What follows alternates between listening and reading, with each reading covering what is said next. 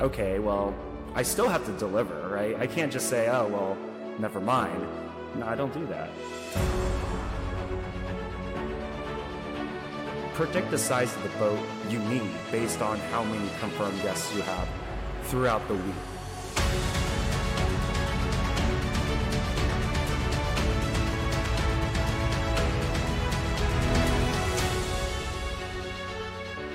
Hello, everybody. Welcome to the Work From Home Nomad podcast. My name is Wilson.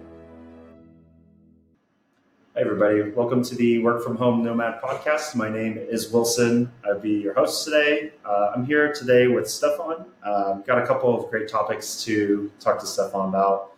Uh, but thanks for being on the podcast, Stefan. Really appreciate it. Uh, would you mind telling uh, me about yourself, real quick, as an intro? Yeah, absolutely, Wilson. Thanks for having me on here. So, uh, real quick about me, uh, I grew up in Westchester, New York. Uh, I have my dad is originally born in Italy, came to the U.S. as a kid. My mom originally born in uh, Greece, came to the U.S. a little bit older than my dad did. Also, still a kid though. Uh, so I grew up in Westchester. I went to high school in Westchester. Went to University of Connecticut, uh, majored in mechanical engineering. got my degree uh, got a job in Connecticut for three years working for a, a company doing mechanical engineering related work. Uh, very quickly realized in 2013 that that was not going to be the rest of my life. I didn't vibe with living in Connecticut and working a job that I didn't really enjoy. Uh, and uh, you know, when I was a little younger, when I was about 14, I actually had an interesting hobby for a 14 year old. I actually uh, collected autographs through the mail of baseball players, writing them hand uh, letters, and then I went on to keep most of them, but sell some of them online as well. Uh, so I was always kind of a little bit entrepreneurial, even when I was a kid. I don't know if it's uh, immigrant genes or what, but like just something related to always making me want to do more than just the average thing. You know what I mean? Yeah. So, Mhm. uh, and then, you know, I got my engineering job and I realized that I was not fulfilled living in the middle of nowhere in Connecticut. I wanted to maybe move to the city, but there wasn't a ton of engineering work in the city at the time. So I was like, what can I do? And I kind of went back to my entrepreneurial roots a little bit. And uh, more or less in 2014, I started these side hobbies online to make money, side hustles. Uh, and uh, more or less, I was able to leave my job in uh, 2015, move to the city in 2016 in Manhattan. Then I bounced around a bit. I started traveling. That's when I started becoming like a part-time digital nomad, uh, and uh, bounced around between New York and Philadelphia as home bases, and then also did a good amount of world travel uh, during that time. And uh, a few business iterations later, I now have a software company with a high school friend who is uh, my co-founder. He's more on the development side. I do the marketing. I have the experience from all those random side hustles I did. Mhm. And uh, in a nutshell, now I'm basing in New York City and uh, just taking it as it comes. Awesome. high level overview. Yeah, no, thanks. Um, so I guess to, to summarize, uh, tech entrepreneur, uh, independent business owner, um, and I think the the journey to get there was really interesting. It's a big reason why I, I just really wanted to grab time with you to talk about it. Um, I, I think one of the uh, things about your lifestyle is you took full ownership and you also wanted to travel a lot. Uh, so, can you tell me a little bit about the, the lifestyle aspect? Um, you know, because it's it's really easy to fall into the corporate America trap, I guess, quote unquote trap. Uh, but you made that decision. Hey, I'm going to take a risk. Uh, back in 2013, can you walk me through that? Because I, I think that's really interesting. Yeah, absolutely. So, you know, I think especially it's kind of funny because now I feel like we're in an age where the whole travel and work for yourself, or at least remote work, is a lot more popular Yeah. than it was back then. But like at 2013, that wasn't a. Nobody was quitting their job to go start some internet business. It was very in its primal state. You know, it was happening, but it was very niche. Now it's kind of gone a lot more mainstream, but back then it was especially considered a crazy idea. You know, now we have like all the social channels, influencers, blah blah blah. There's a lot of different ways, and it's interesting for me to see it evolve since 2013. But back then, you know, I told my coworkers I wanted to quit my job, and they thought I was nuts. You know what I mean? Like, oh, you're leaving an engineering job with benefits to go do your own thing, and I'm like, well, yeah.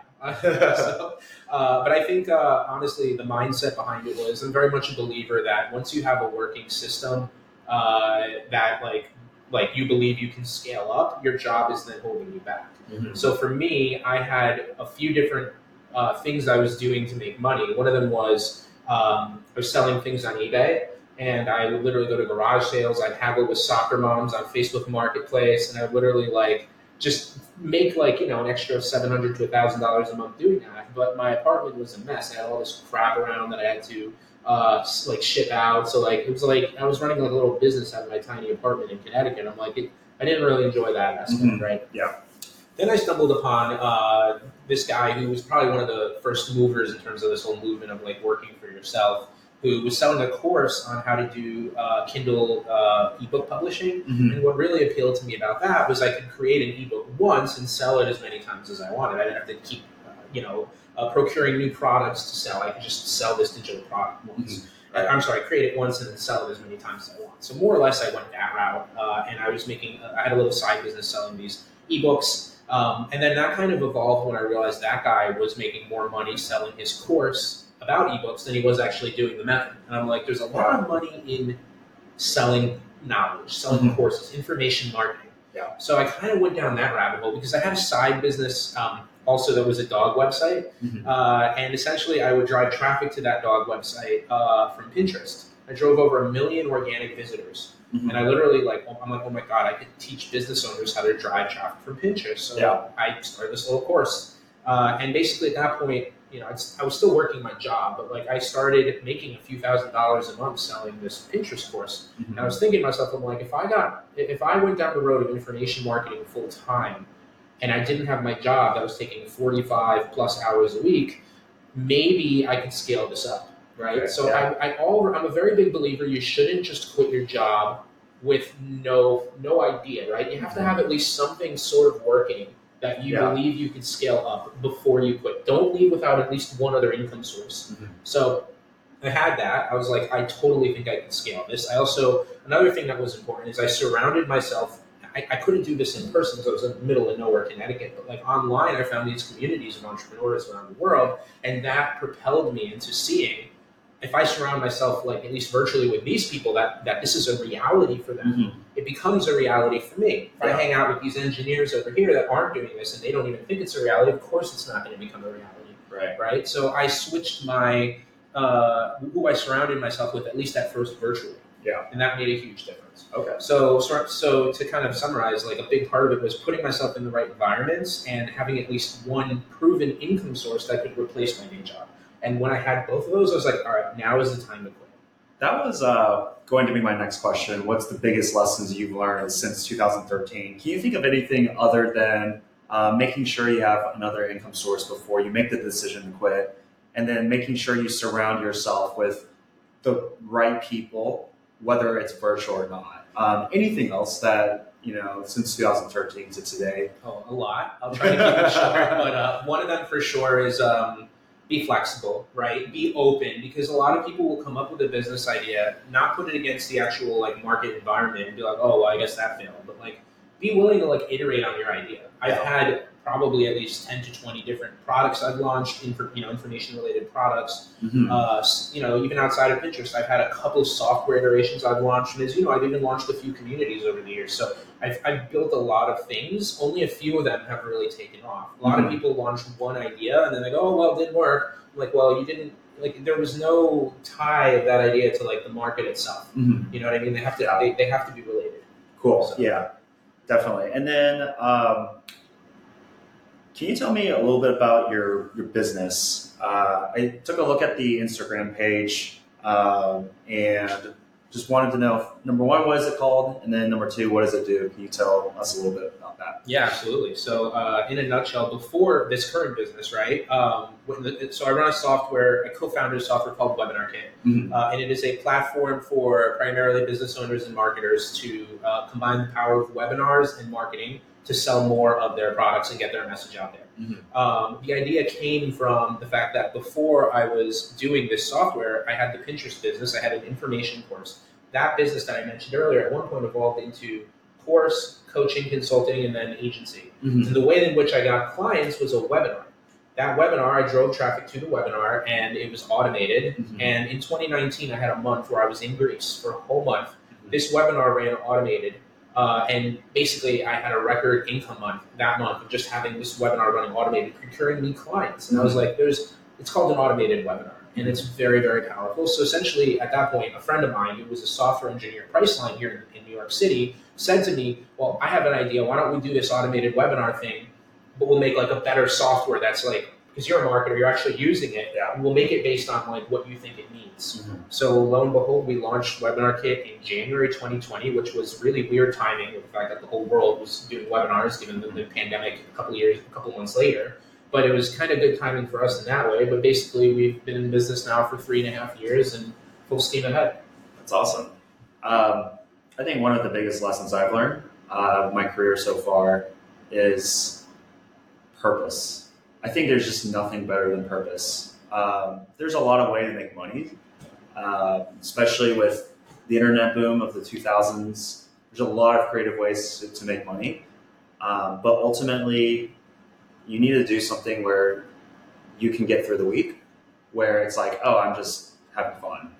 Um, and I mean, like that's that's a little cliche because like everybody talks about it, but I feel like once I got to actually working, it's so true. I'd rather work sixty hours a week where I'm just in total control. I'm really loving it, and rather than like twenty hours a week where I'm just a little bit lost or um, I'm just not in control. Uh, so that's one of the biggest lessons I've learned, and really interesting to hear uh, your, your big lessons, being flexible, um, and the, the other two things you mentioned. Yeah.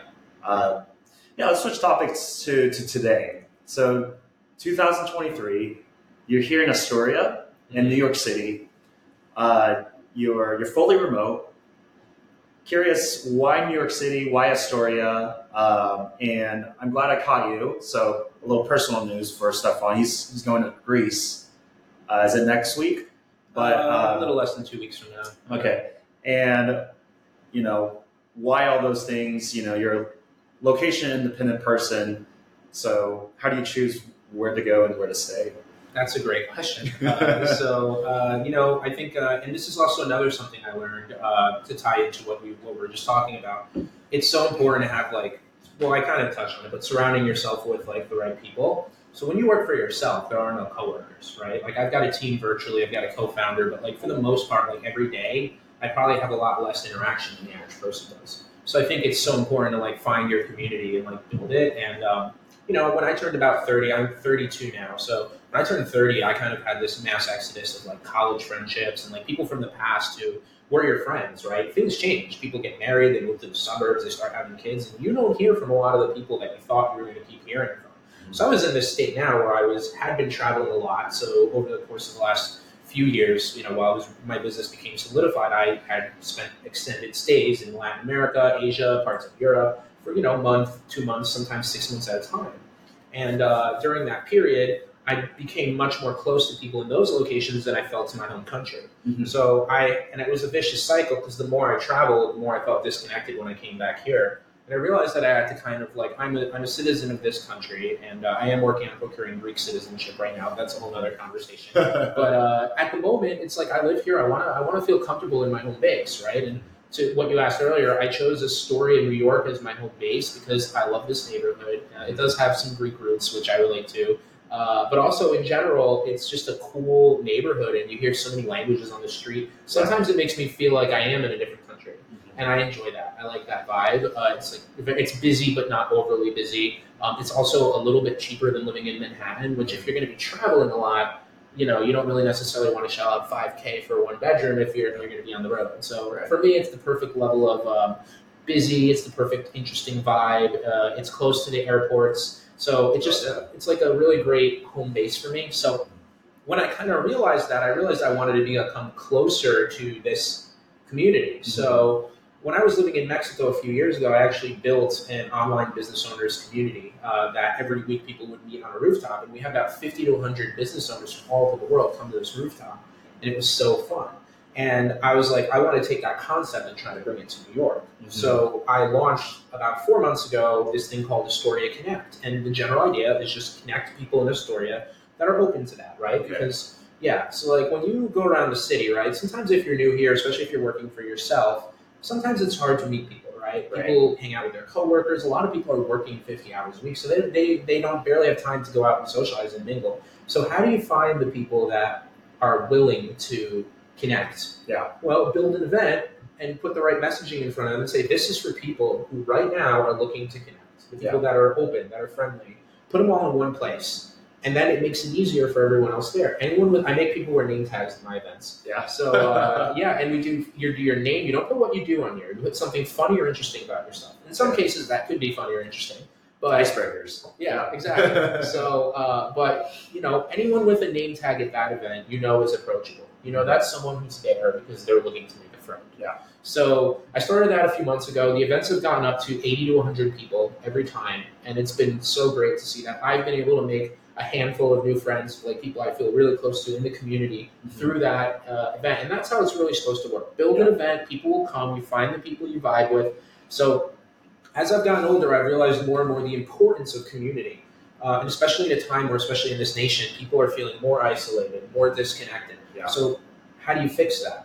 You have to build something for people to go to so that they can feel more connected. And I felt, I felt kind of called to do that, and I feel very fulfilled doing that alongside my main business. Stefan for president, maybe. uh, yeah, no, a couple of things to that. I, I love what you said. Uh, the first thing was, as you've gotten older, and I'm saying this because I feel the exact same sentiment. Yeah. Uh, people come and go in your life, uh, and then there's a certain path that you decide you're going to take um, as you get older and older. Uh, people start having kids, etc. Right? It's about the stage of life that you're in, the, the common interests. And I've had conversations with this um, about this with some of my friends recently. Is that hey, I'm in I'm in software, I'm in product management.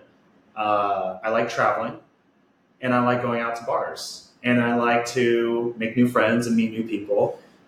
These are the types, and like there can be variations, right? It doesn't have to be product management, for example. Uh, but these are the types of people I want to hang out with. And I almost had, I would say, kind of like a, I wouldn't call it a crisis, but more of a oh shit moment where when I was traveling earlier this year, and uh, where was I? Serbia. Um, I met a lot of really cool people, but I realized I didn't really have much in common with them. And it kind of, it was my oh shit moment. So then whenever I came to New York, I, I started hanging out with people like you, started hanging out with people uh, like a bunch of my friends who I hang out with now who have those similar interests. And guess what? Maybe in 10 years, uh, we'll have kids. We'll probably be doing the same thing. Yeah. We'll probably be hanging out with other parents and be like, hey, my kid just did, did this. what do you think I should do in response? You know, like you're going to have these common interests uh, and like similar activities. And so you're going to want to share those ideas. And that's something I've realized recently too. Uh, there's something else that you just said. I forgot. Was I should just write this down but um, Community. community, yeah. Okay, so actually, I just thought of it. Your your Mexico example.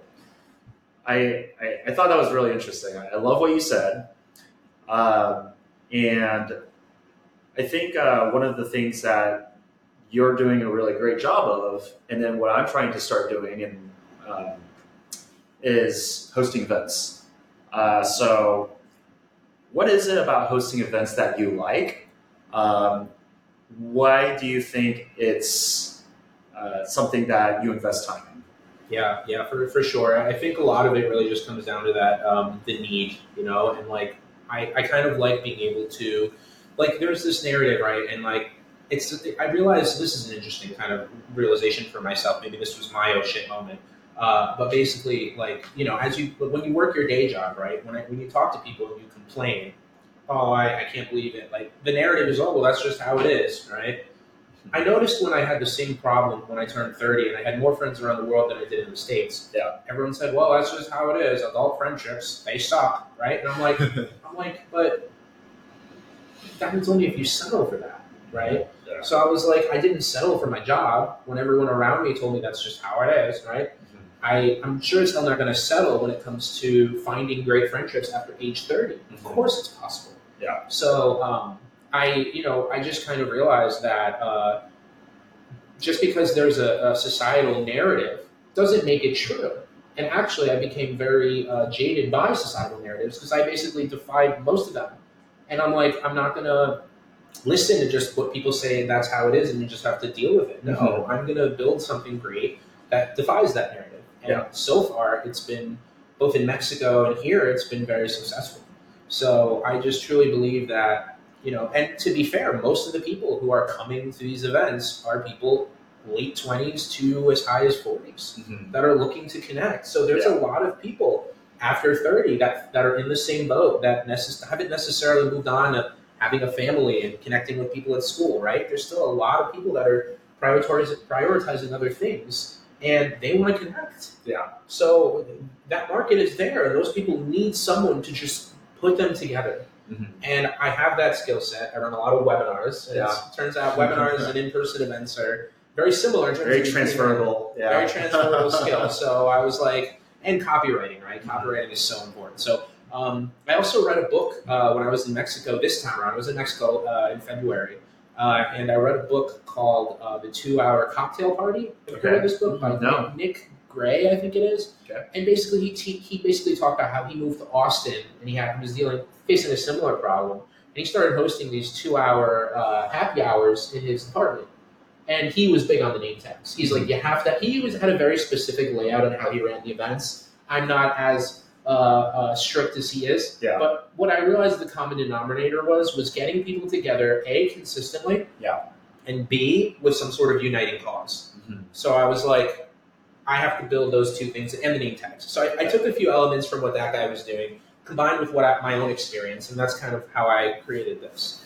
Uh, and uh, yeah, so more or less that's it, you know. And then being able to consistently bring people together under that brand, connecting people in between events. It's another important thing. Built the. WhatsApp group. So yeah, that's kind of it. The WhatsApp group, I think you told me this uh, when we had Korean barbecue a month or two months ago. Mhm. The WhatsApp group was genius. Like, hey, here's a WhatsApp group. So then after they attend the event, uh, you send the blast. You're like, hey, by the way, there's another one next week or in two weeks. And you get these, it's the idea of uh, retention, I guess, recurring Yep. uh, guests. And then another thing that one of my friends, he hosts events all the time too. One of the things that I took from him, I, I took this page out of his book, which is whenever you sign up on whether it's Luma or Partiful, you have the option as a host to configure fields. So, such as, uh, you know, what's your LinkedIn profile? What's your Instagram handle? Uh, what do you hope to get out of this event? What do you think you can contribute to this event? And so you input all that information and then you sign up. Uh, and then at the end, after the event, the host sends an email to all the guests with all the information so that if you somehow forgot to uh, get somebody's contact information, you have it. And I was like, wow, that's really genius. That's a great way to make sure that you get people connected. Um, you bring that sense of community. I love what you just said. Uh, and because at the end of the day, whenever you're hosting and you see people exchanging information, I, I don't know about you, but I feel like that's a really rewarding feeling. You're like, hey, I just started something. Hundred percent. There's been so many groups that have, and great, great uh, point on the fields. Uh, so on our events, we I keep it pretty basic, uh, but there's always room for improvement on uh, you know doing that. So and Luma is a great platform though. I have we're currently using Partiful, but I was at some point when I put more. Effort this is also something I do on the side, right? So yeah. At some point, I'd like to scale up to Luma just because it does allow you to do a lot more and uh, really take things to the next level. But I think the key here is just like for anyone who does want to start events, like just start. Like I'm not doing it perfect. I just build it, uh, and the fact that I'm taking consistent action is what's Yeah. letting it grow. It's by no means doing it optimized. It's consistent. That's the most important thing. Yeah. So I hosted an event in April. You came to that one. That was a great event. I Yeah, wanted it so- to be just friends. Um, and then I hosted a second event the next month. Um, I would say that one was eh, a little disappointing as a host. It hurts. It hurts the host's ego whenever not a whole lot of people show up, right? yeah, Um, one of the things that I learned from that event was you have to expect people to flake, Oh, and it's okay, right? Like, you know, nobody's nobody's like supposed to come, right? So, yeah, um, and then one of the other ways to to manage that is a make sure your friends are coming, but also which which which happened, but b if you make people pay even if it's five dollars, they're less likely to flake. And so I kept that in mind whenever I was talking to my friend who was also hosting a big event. Uh, I was helping him recruit. I was like reaching out to my own friends. Hey, do you want to come to my uh, my friend's event? And he was a little nervous about people flaking. And I said, well, you just charge people fifty dollars. They're not going to flake. Don't worry, because it's that. Um, what's the phenomenon? It's the sunk cost fallacy. It's like Yeah. well, I already paid. I have to go. It's it's psychological, right? Yeah, it's So- uh, they- they've already committed uh, to some levels, and they're like, you know, I don't want to lose out on what they already put into it. exactly. Yeah. um, Very, very powerful. Uh, I have not had an experience with paid events yet. That's something I'd like to do at some point. I've always been a fan of the freemium model, like get them in, and then like you know what I mean. Like so, uh, I don't make anything off these events, but like Yeah. uh, you know, I've been the idea like so for the the places that let me host, right? Like I'm bringing them a lot of business, so Right. they let me host for free. And I'm not paying anything to host there. that is awesome. Yeah. Yeah, so it's like find a, and I did that in Mexico. In Mexico, I went on the top of the bar. I said, "Hey, we're gonna pack your bar." It was dead, completely dead. I'm like, "Hey, bartender, or whoever, like, we're gonna put 100 people uh, on your roof once a week." He's like, "Okay." It was that easy. right? and you know, here in, in the city, things work a little bit more complicated, but there's Yeah. plenty of places you could find where they're just happy that you're bringing them people and they For have sure. a big space. They'll let you host for free. And as you remember, we we dealt with some places that want to charge you. Right. But you know what? There's enough places out there that if you look, they'll let you do it for free. That's where I gravitate to. right. Right. Now, on the concept of paid events, how did how did that go? Because I'd be curious to see how that. Yeah. So it's uh, the dinner table. Um, my I, I'm actually hoping to interview my roommate next. Uh, his name is Lawrence. It's it's meant to be a platform for artists to speak, and it's supposed to be really bougie. Um, that's the informal way of saying it. That's my opinion, which is probably reality too. Private chefs. Um, what else? I mean, it's like really fancy. So that's the vibe. And whenever he hosted it, it was a success. Um, so I'm going to the next one. Um, by the way, if you want to come, it's uh, next Thursday. It's this Thursday. So I'll send you the invite. Um, invite. and yeah, so I, it just depends on the vibe and the, the, the setting was very well executed. I was very impressed with Lawrence and his hosting skills there. Um, let's shift gears a little bit to the future because I think with me, at least, I'm very much into my corporate America job, or I should say my corporate America role and career. Uh, and kind of like what we were talking about in the beginning was purpose. I really like purpose. I feel like whenever I go to work, um, the things that I will be doing will be impactful. I mean, it sounds really cheesy, but uh, I mean, again, you can you can work any job you want. You can make money. There's a lot of different ways of making money, but if you feel that drive where you just get out of bed every morning, you're like, oh, like I love doing what I do. I think that's just the most important thing. Um, I doubled down on what I thought in college. Uh, that's that's exactly what I thought in college, and I doubled down on that today. Uh, anyways, I think at some point, even if I get enough net worth or income, I probably will continue working, and that probably is the American in me. We we are workaholics, um, but at also some point, I can see myself retiring with Bay, future Bay, uh, whoever you may be, if you're listening. Um, you're a candidate, maybe. I don't know. We'll see. Great guy. oh, you make me blush. Um, what if we, you know, settle down in Portugal or in Thailand?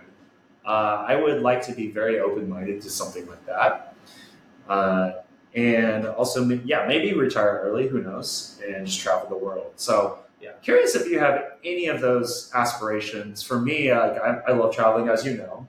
I know you love traveling, so curious to hear your thoughts there. Oh, I have a lot of thoughts on this, uh, but uh, you know, on, on, as far as like the whole working thing, look, I mean, I truly believe it's about what you like. If you enjoy what you're doing and it works for you, that's the most important thing. It's not about having a job or not having a job. I just know for a fact that job that I had was not going to be what I wanted to do for the rest of my life.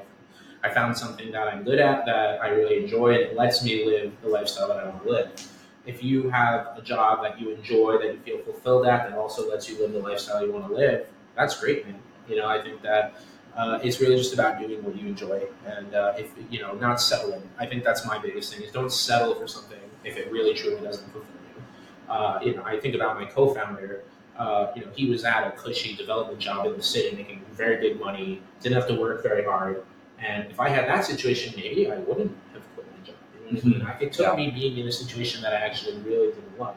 You know Right. what I mean? So I do wonder, like, if I had a job I liked, would it be different? Right? Mhm. I, I do wonder that. But either way, I'm kind of glad I didn't have a job I liked because it kind of forced me into this position. Yeah. But on the on the concept of uh, of America and, and you know potentially living outside the states, I um, I realized like how much a lot of America has been built for the nine to five culture. Yeah. Like even in New York, right? It's considered the city that never sleeps. But as you know, when you travel the world, it's not really true. Right. There's a lot of other parts of the world that are living lifestyles that aren't centric around the nine to five, and thus they actually are living lifestyles that don't sleep. Mhm. You know, because like the nine to five is an American thing, right? Henry Ford. Now, a lot of the world has adopted that, but not to the same degree that the United States had. Yeah. So I realized how much, like me being working for myself, even in New York City, people here are working. People here are doing their thing, and like so. The lifestyle that I'm used to living when I travel, where you connect with all these nomads and you go to the coffee shop at 2 p.m., you you know, it's it's it, it's very different. It's very structured around like uh, lifestyle businesses, whereas like New York is. It's Mhm. not, and a lot of the nomads don't come here because it's too expensive. Right? A lot of people that are just starting their businesses, it's like not affordable for them. Right. So I think about that a lot. And uh, on that note, I have given thought to, like I said, I'm looking to procure Greek citizenship, uh, and having that option to settle outside the states just as an option. I'm not saying that I'm definitely going to do it, but it's something I think about because there are other places, like as you know, Portugal, and there's other spots where like people are leaving the United States in record numbers to go to places like Portugal to live Mhm. there and Right. other places, and I, I, I understand why, right? I completely a, a more affordable cost of living, Mhm. uh, people prioritizing different types of lifestyles, yeah. more freedom, more flexibility, more self exploration. Uh, it, it, it's and when you go there, you're like, wow, a lot of the problems back home just don't exist here, right? I mean, that's another aspect of it, but. Um, you know, it's it's an option. It's very much an option for me right now. I, I like being in New York because it has it does have that hustle culture which I like, and because I am working a lot, I am Mhm. building right now, and I am close to all the airports. Yeah. it's a good home base for me. But in the future, who knows what that's going to hold? Maybe it does entail leaving the country. Yeah. You know? Very cool. Um, quick lightning round question: Top three favorite countries in the world. Ooh, that's a tough one. Uh, so I've been to about I think I've been to way less countries than you, but I've been to about like 21 countries, I think.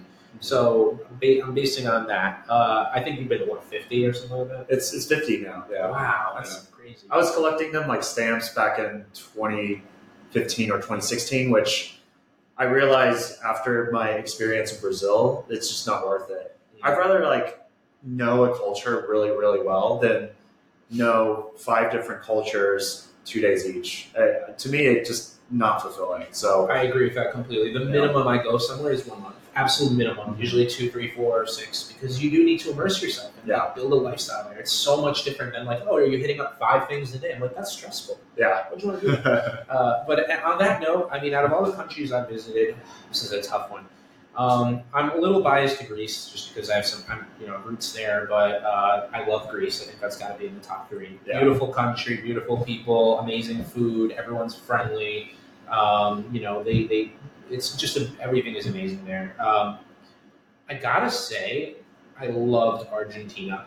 I was only in Buenos Aires, but oh my god, amazing uh, people, amazing food. I was there for the World Cup. Oh, that was nice. you know they went nuts uh, for a few days. So beautiful culture is all I can say. Um, I think outside of that, I really loved Thailand.